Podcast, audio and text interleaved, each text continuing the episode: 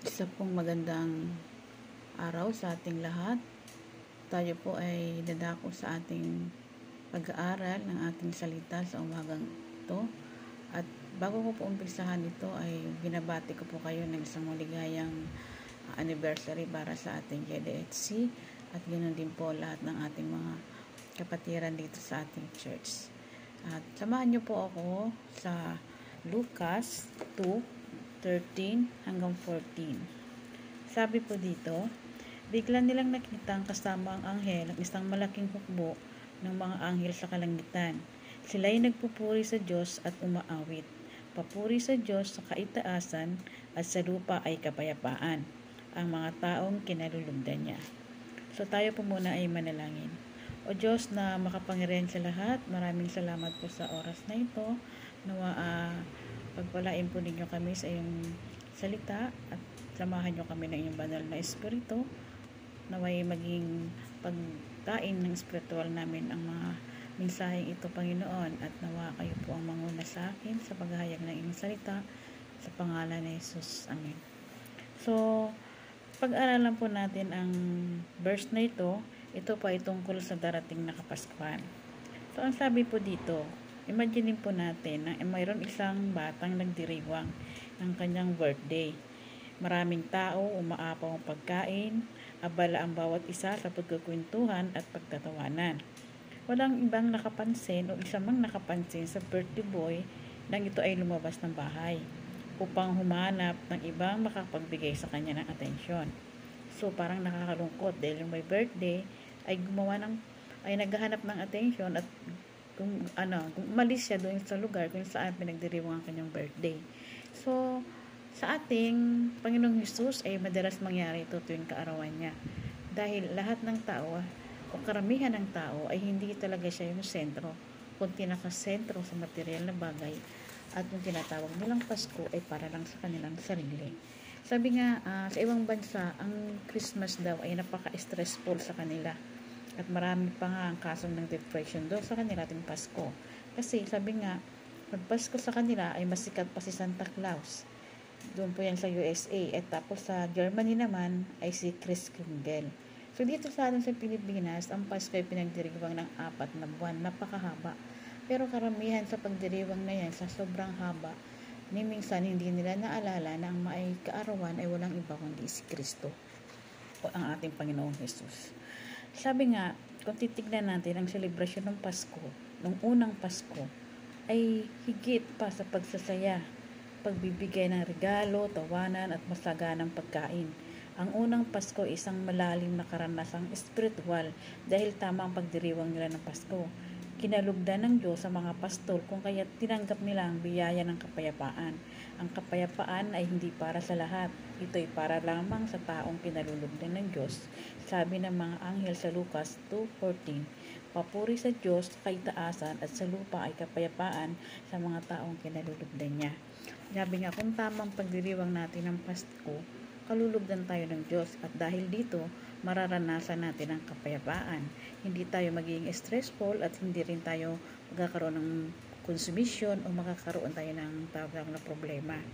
So, kung pag-aaralan po natin ang pagdiriw ng Pasko ng mga pastol ay kinalugdan ng Diyos dahil uh, sabi nga tama yung kanilang pagdiriwang. Sabi nga upang pagpalain tayo ng Diyos ng gayon ng at nang sa gayon ay sumaati ng biyaya ng kapayapaan upang tayong lahat ay maging hindi stressful, dapat ang Pasko natin ay nakatuon lamang kay Kristo. Sabi nga ay may apat na W na dapat sundin ang tinatawag na Christmas. Una po dito yung tinatawag na watch. Ano ba yung watch? Relo. O pag tinatawag na pagbabantay. Sabi nga, uh, sabi nga doon, sa Lucas 2.8, doon ay may mga pastole na sa parang na nagbabantay sa kanilang mga tupa ng gabi iyon. Anong implikasyon nito sa atin? We to have to keep watch over our spiritual life. Yan. Kailangan bantayan natin ang ating buhay spiritual. Hindi tayo pwedeng mag-relax ng ating spiritual discipline or prayer and study of the Word of God. Kailangan manatili tayong gising at nagpabantay.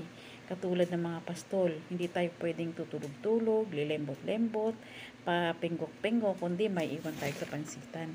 Sabi nga, kung paano iniingatan natin ang ating mga pera na hindi manakaw, kailangan pakaingatan din natin ang ating pananampalataya na hindi maagaw ni Satanas. Sabi nga kasi, maging handa kayo at magbantay. Ang Diablo, ang kaaway ninyo ay parang liyong umaatungal at aali-aligid at naghahanap ng masisila. Ayon po yan sa unang Pedro 5.8. Masipag ang Diablo, hindi siya nagde-day off at laging overtime. Kaya kung tatamad-tamad tayo sa ating spiritual life, madadali tayo. Kaya ating Pasko, gumawa tayo ng spiritual inventory. Suriin natin ang ating buhay. Huwag nating hayaang maging zero balance to. Kailangan yung center of our uh, faith ay nakaroon lamang sa ating Panginoong Diyos. Diba? At ang pangalawa po, ang sinasabi doon ay, ng W ay willing to go. Sabi nga sa Lucas 2.15, nang makaalis na ang mga anghel pabalik sa langit, ang mga pastol ay nag-usap-usap, tayo na sa Bethlehem. Tignan natin ang pangyayaring ito na ibinalita ng Panginoon. Anong implikasyon nito sa atin? We too must be willing to go where the Lord lead us. Dapat lagi tayong nasa center of spiritual action. Sa halip na patabi-tabi at pagilid-gilid, huwag tayong maging alipin sa gilid-gilid. Sabi nga, we must make things happen rather than watch things happen. Kung may ipapagawa sa atin ng Panginoon, go. Ang dapat na maging slogan natin ay tena sa halip na antay muna. God needs spiritual activity activist. Sabi nga, we must exercise spiritual leadership which according to Henry Black Gabi, sabi niya, is moving people on the God agenda. Tuwing Pasko, suriin natin ang ating motibo kung bakit natin ginagawa ang mga bagay-bagay. Sa Diyos na mas mahalaga ang malinis ang motibo kaysa matalinong ulo. Sabi nga ni Jesus sa Mateo 5.8, mapalad ang mga malinis ang puso sapagkat nakikita nila ang Diyos. Ang pangatlo po, na W ay tinatawag na witness. Ayon po yan sa Lucas 2.17.18, isinasalaysay ng pastol na sinasabi ang anghel tungkol sa sanggol na mga ang lahat ng nakarinig sa sinabi ng pastol. Sabi nga tayo pinagpapala ng Diyos upang maging pagpapala sa iba. Pinagpala ng Diyos ang mga pastol upang sila ay maging pagpapala sa mga taong kanilang sasaksihan. Kapag nakita ng Diyos na ang kanyang pagpapala ay huminto sa atin, ihinto rin niya ang kanyang pagpapala. Ngunit habang pinagpapala ang ibang ating pagpapala, patuloy tayong pagpapalain ng Diyos. Kaya ating Pasko, kailangan suriin nating mabuti ng paraan ang pakikitungo natin sa ating kapwa. Kailangan, uh, sabi nga, maging God service tayo sa iba o sa others. At ang pang-apat po, yung tinatawag na worship o pananambahan. Ayon po sa Lucas 2.20, umalis ang mga pastor at nagpuri sa Diyos at nagpahayag ng kanyang kadakilaan dahil sa lahat ng narinig nila at nakita ayon sa sinabi sa kanila ng anghel. Ang pagsamba sa Diyos ay hindi iisang Sunday event lamang. Ito ay isang minute by minute experience with God. Ito ang pagkaranas sa presensya ng Diyos in all aspect of life. Ang pagsamba ay hindi isang uh, lito, isang liturgy o kaayusan, kundi isang karanasan. Hindi ito pakikinig lamang ng sermon o pagkakaloob tuwing Pasko, kailangan suriin nating mabuti ang kaugnayan natin sa Panginoon. Sabay tunay na bubuhay sa atin, nadarama ba natin ang kanyang presensya? Siya ba talaga ang sentro ng ating buhay? Sabi nga, kung susundin natin ang 4 W's na ito, hindi tayo magkakamali ng pagdiriwang natin ng Pasko. Tayo'y magiging mga makabagong pastol na pagpapalain ng Diyos upang maging pagpapala din sa iba. So, yun po yung ibig sabihin kung paano natin dapat ipagdiriwang ang Pasko, ngayong darating na Pasko. So sana po maging pagpapala tayo sa iba, lalo na ngayon na nakakaranas ang ating bansa ng ganitong pandemya, kailangan maging maganda tayong halimbawa bilang tagasunod ni Kristo. So yan lamang po at tayo po ay magawa kasi isang panalangin. Salamat Panginoon sa dalang kapayapaan ng Pasko na pinahayag noong una sa mga pastol. Dalangin namin na gayon din ang maganap sa aming mga puso at huwag kaming padala sa gulo at ingay ng komersyalismo at naglilinis at tunay na kahulugan nito.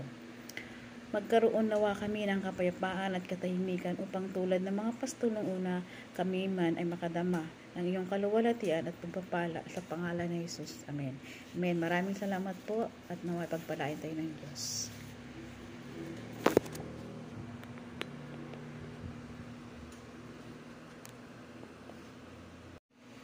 Isa pong magandang araw sa ating lahat. Tayo po ay dadako sa ating pag-aaral ng ating salita sa umagang ito. At bago ko po umpisahan ito ay binabati ko po kayo ng isang maligayang anniversary para sa ating GDHC at ganoon din po lahat ng ating mga kapatiran dito sa ating church. At samahan niyo po ako sa Lucas 2 13 hanggang 14. Sabi po dito, bigla nilang nakita ang kasama ang anghel ang isang malaking hukbo ng mga anghel sa kalangitan. Sila ay nagpupuri sa Diyos at umaawit. Papuri sa Diyos sa kaitaasan at sa lupa ay kapayapaan. Ang mga taong kinalulugdan niya. So tayo po muna ay manalangin. O Diyos na makapangyarihan sa lahat, maraming salamat po sa oras na ito. Nawa uh, Pagpalain po ninyo kami sa iyong salita at samahan nyo kami ng iyong banal na espiritu naway maging pagkain ng spiritual namin ang mga mensaheng ito Panginoon at nawa kayo po ang manguna sa akin sa paghahayag ng iyong salita sa pangalan ni Jesus. Amen. So, pag-aralan po natin ang verse na ito, ito pa ay tungkol sa darating na Kapaskuhan. So, ang sabi po dito, Imagine po natin na mayroon isang batang nagdiriwang ng kanyang birthday. Maraming tao, umaapaw ang pagkain, abala ang bawat isa sa pagkukwentuhan at pagtatawanan. Walang ibang nakapansin o isa mang nakapansin sa birthday boy nang ito ay lumabas ng bahay upang humanap ng ibang makapagbigay sa kanya ng atensyon. So parang nakakalungkot dahil yung may birthday ay gumawa ng ay naghahanap ng atensyon at kung ano, kung umalis siya doon sa lugar kung saan pinagdiriwang ang kanyang birthday. So, sa ating Panginoong Hesus ay madalas mangyari ito tuwing kaarawan niya. Dahil lahat ng tao o karamihan ng tao ay hindi talaga siya yung sentro, kundi nakasentro sa material na bagay at yung tinatawag nilang Pasko ay para lang sa kanilang sarili. Sabi nga, uh, sa ibang bansa, ang Christmas daw ay napaka-stressful sa kanila at marami pa nga ang kasong ng depression doon sa kanila ating Pasko. Kasi sabi nga, magpasko sa kanila ay masikat pa si Santa Claus. Doon po yan sa USA. At tapos sa Germany naman ay si Chris Kringle. So dito sa atin sa Pilipinas, ang Pasko ay pinagdiriwang ng apat na buwan. Napakahaba. Pero karamihan sa pagdiriwang na yan sa sobrang haba, ni minsan hindi nila naalala na ang maay kaarawan ay walang iba kundi si Kristo o ang ating Panginoong Jesus.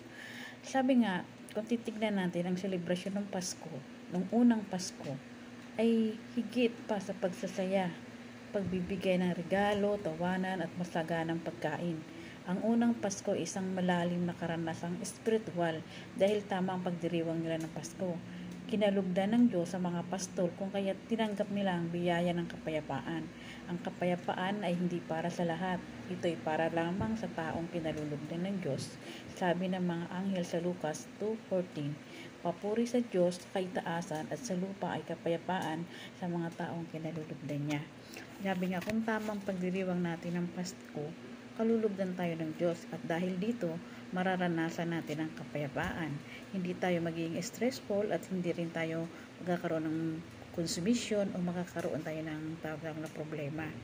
So, kung pag-aaralan po natin ang pagdiriw ng Pasko ng mga pastol ay kinalugdan ng Diyos dahil uh, sabi nga tama yung kanilang pagdiriwang. Sabi nga upang pagpalain tayo ng Diyos ng gayon ng, at nang sa gayon ay sumaati ng biyaya ng kapayapaan upang tayong lahat ay maging hindi stressful, dapat ang Pasko natin ay nakatuon lamang kay Kristo. Sabi nga ay may apat na W na dapat sundin ang tinatawag na Christmas. Una po dito yung tinatawag na watch. Ano ba yung watch? Relo. O pag tinatawag na pagbabantay. Sabi nga, uh, sabi nga doon, sa Lucas 2.8, doon ay may mga pastole na sa parang na nagbabantay sa kanilang mga tupa ng gabi iyon.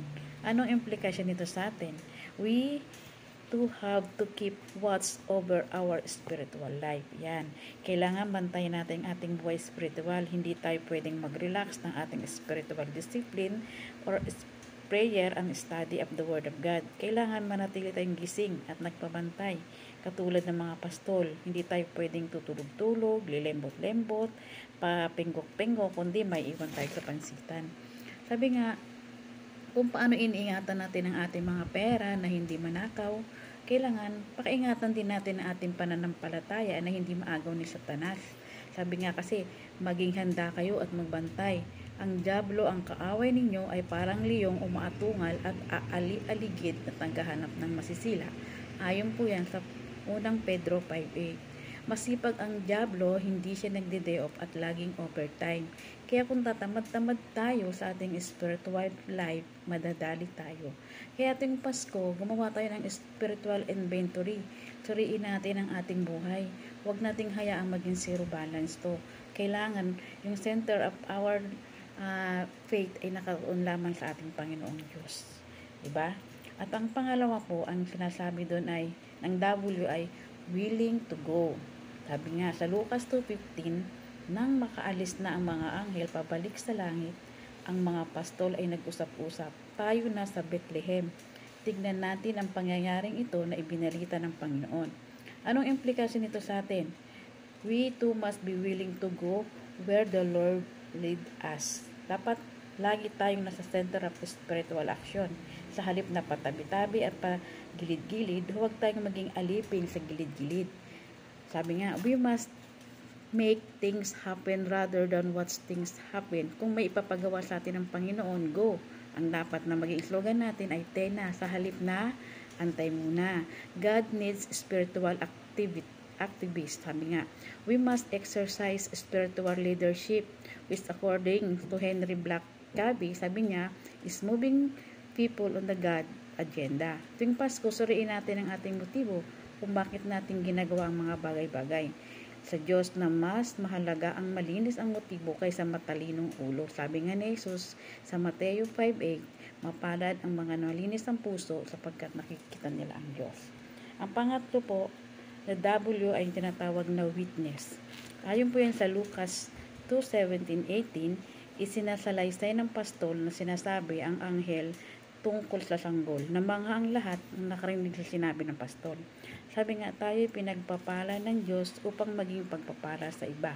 Pinagpala ng Diyos ang mga pastol upang sila ay maging pagpapala sa mga taong kanilang sasaksihan. Kapag nakita ng Diyos na ang kanyang pagpapala ay huminto sa atin, ihinto rin niya ang kanyang pagpapala. Ngunit habang pinagpapala ang ibang ating pagpapala, patuloy tayong pagpapalain ng Diyos.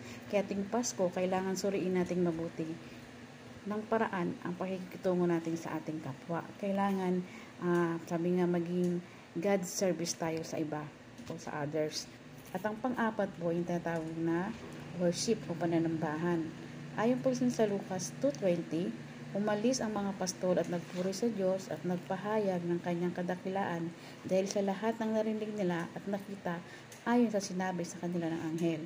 Ang pagsamba sa Diyos ay hindi iisang Sunday event lamang. Ito ay isang minute by minute experience with God.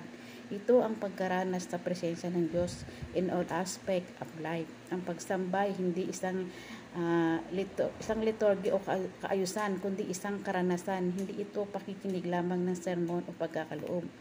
Tuwing Pasko, kailangan suriin natin mabuti ang kaugnayan natin sa Panginoon. Sabay tunay na bubuhay sa atin. Nadarama ba natin ang kanyang presensya? Siya ba talaga ang sentro ng ating buhay?